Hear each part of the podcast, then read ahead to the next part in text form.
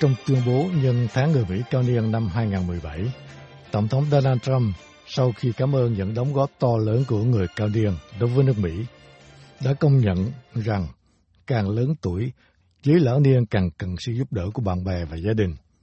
Vẫn theo lời ông Trump, nước Mỹ, chính phủ Mỹ cam kết rằng công dân cao niên không bị quên lãng hay bạc đãi và được chăm sóc sức khỏe tốt nhất, được sống trong những nơi thích hợp với tuổi tác của họ. Đối với người Mỹ, khi lớn tuổi hay bệnh tật, không thể tự lo cho mình được, thì việc vào nhà dưỡng lão không thành vấn đề đối với họ. Nhưng với những người Việt Nam lớn tuổi, vào nhà dưỡng lão sống là một việc bất đắc dĩ, dẫu rằng họ được chăm sóc tốt. Ông Diện năm nay 84 tuổi, cựu công chức cao cấp trong chính phủ Việt Nam Cộng Hòa, hiện sống tại Viện Dưỡng Lão Golden Living Center ở Annandale, thuộc quận Fairfax, bang Virginia, bộc bạch. Mình nói là thoải mái nhưng mà nó thua ờ, mình ở nhà nhiều lắm. Nếu mà con cháu tôi mà nó có mấy người có mấy người bạn mà ờ, có con rồi có có cái nhà rồi ờ, ở trong cái phòng đó nha cũng có thể trả phụ cái tiền của mình đó phụ vô cái tiền nhà mà nó tiền rent đó ừ, thiếu nhiều người thích ở nhà hơn đó bởi vì mình ở nhà đó mình có cái thời giờ của mình. Có thể mình ra mình làm giường được. Ở nhà đó mình có một cái service. Tôi ở về phát county đó nó có có, có cho người lợi giúp mình. Nó gọi home care ông chia sẻ thêm ở đây tốt. Nhưng mà có cái rằng là mình ở chung với người mà không phải bình thường như tôi. Tại tôi đi yếu thôi chứ còn họ cục chân cục cắn rồi này kia rồi chứ mấy người mà tâm thần đó. Nên ra kêu hoài ham rồi này kia rồi cũng không đã ngoài ra còn nhiều phiền toái khác nữa. Với các cụ không biết tiếng Anh. Chăm sóc thì à, ăn cơm ngày ba bữa tắm rửa tuần lễ hai lần nghe không? Rồi. mình không có nấu nướng được. Tôi nhờ tôi biết tiếng mỹ đó.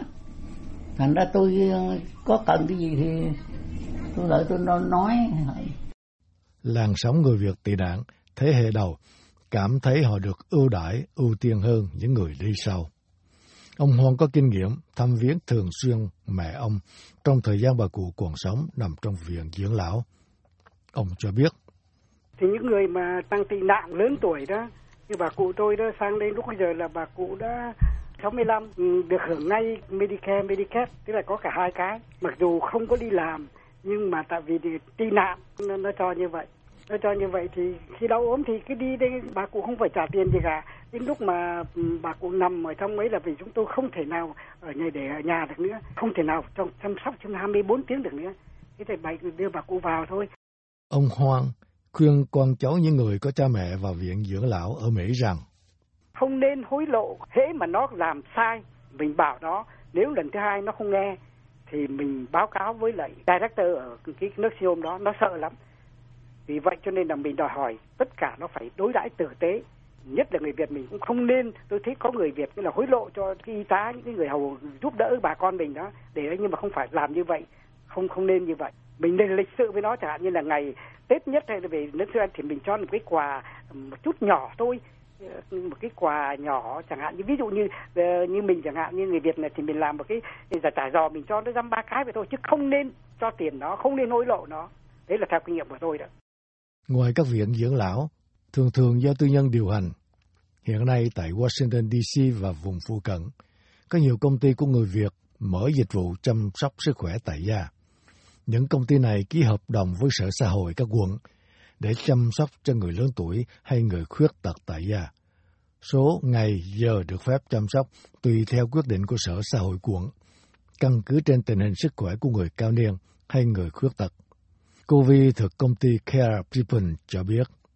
Ừ, thí dụ như công ty của em nhận được một case thì sẽ gửi một người nurse xuống uh, mở cái case đó rồi người nurse sẽ đánh giá cái tình hình yếu như thế nào của ông bà cụ đó thì sẽ gửi lên cao đi, cái việc khóa đó ồ à, tôi thấy ông bà cụ này yếu lắm rồi. Tôi muốn được năm sáu tiếng cho ông bà cụ đó.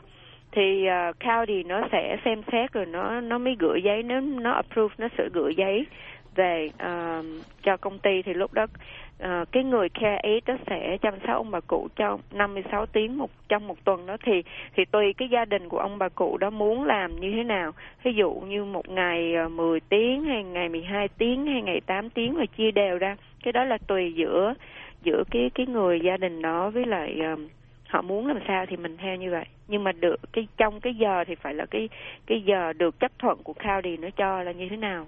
Đối với người lớn tuổi phải vào bệnh viện vì một lý do nào đó, như bị té ngã, bị tai biến mạch máu não, cần phải được phục hồi bằng các phương pháp vật lý trị liệu tại nhà, vân vân, thì cần phải xin sở xã hội ngay khi còn trong bệnh viện để được trợ giúp nhanh chóng hơn, theo lời cô Thảo thuộc công ty Nova Home Health Care. Ông bà mà đi bệnh viện á, mà trong bệnh viện á, là chưa ra khỏi bệnh viện á, mà mình có bệnh á, là mình xin liền. Lúc đó nó có cái social worker ở trong bệnh viện hay trong cái rehab á là mình xin liền. Thì nó sẽ dễ approve lắm nó có ngay. Còn nếu mà mình xin trên cao ty mình phải chờ tới 45 ngày lận à Ông Lê Văn Bỉnh trước là nhân viên của Sở Xã hội Fairfax, nay đã về hưu, giải thích rõ hơn về dịch vụ của các công ty chăm sóc sức khỏe tại gia. Cái trường hợp mấy cái công ty mà nó quảng cáo đó là nó gọi là Medicaid Waiver tức là hoãn lại đó. Tức là những người đó đáng lẽ phải vào nợ sinh hôn. Nhưng mà vì điều kiện ở nhà có người giúp đỡ thêm, cho nên county làm cái assessment hoặc là nhà thương làm assessment, nói là người đó đáng lẽ phải 24 trên 24 sinh hộp nhưng mà gia đình muốn chăm sóc, thành ra nó gọi là Medicaid waiver, thành ra đó là mấy cái trường hợp đó như vậy đó. Chi phí phải đóng cho viện dưỡng lão rất cao, từ 4.000 đô la cho đến 5.000 đô la một tháng, nên những người cao niên lợi tức thấp được hai chương trình Medicare và Medicaid của chính phủ tài trợ. Đối với những người có lợi tức cao, có tài khoản trong ngân hàng, nhà nước giữ số tiền đó dùng để trả tiền cho viện dưỡng lão. Trong trường hợp tiền trong tài khoản của họ cạn kiệt, trong lúc họ vẫn còn sống trong viện dưỡng lão, thì nhà nước sẽ trả các chi phí cho họ.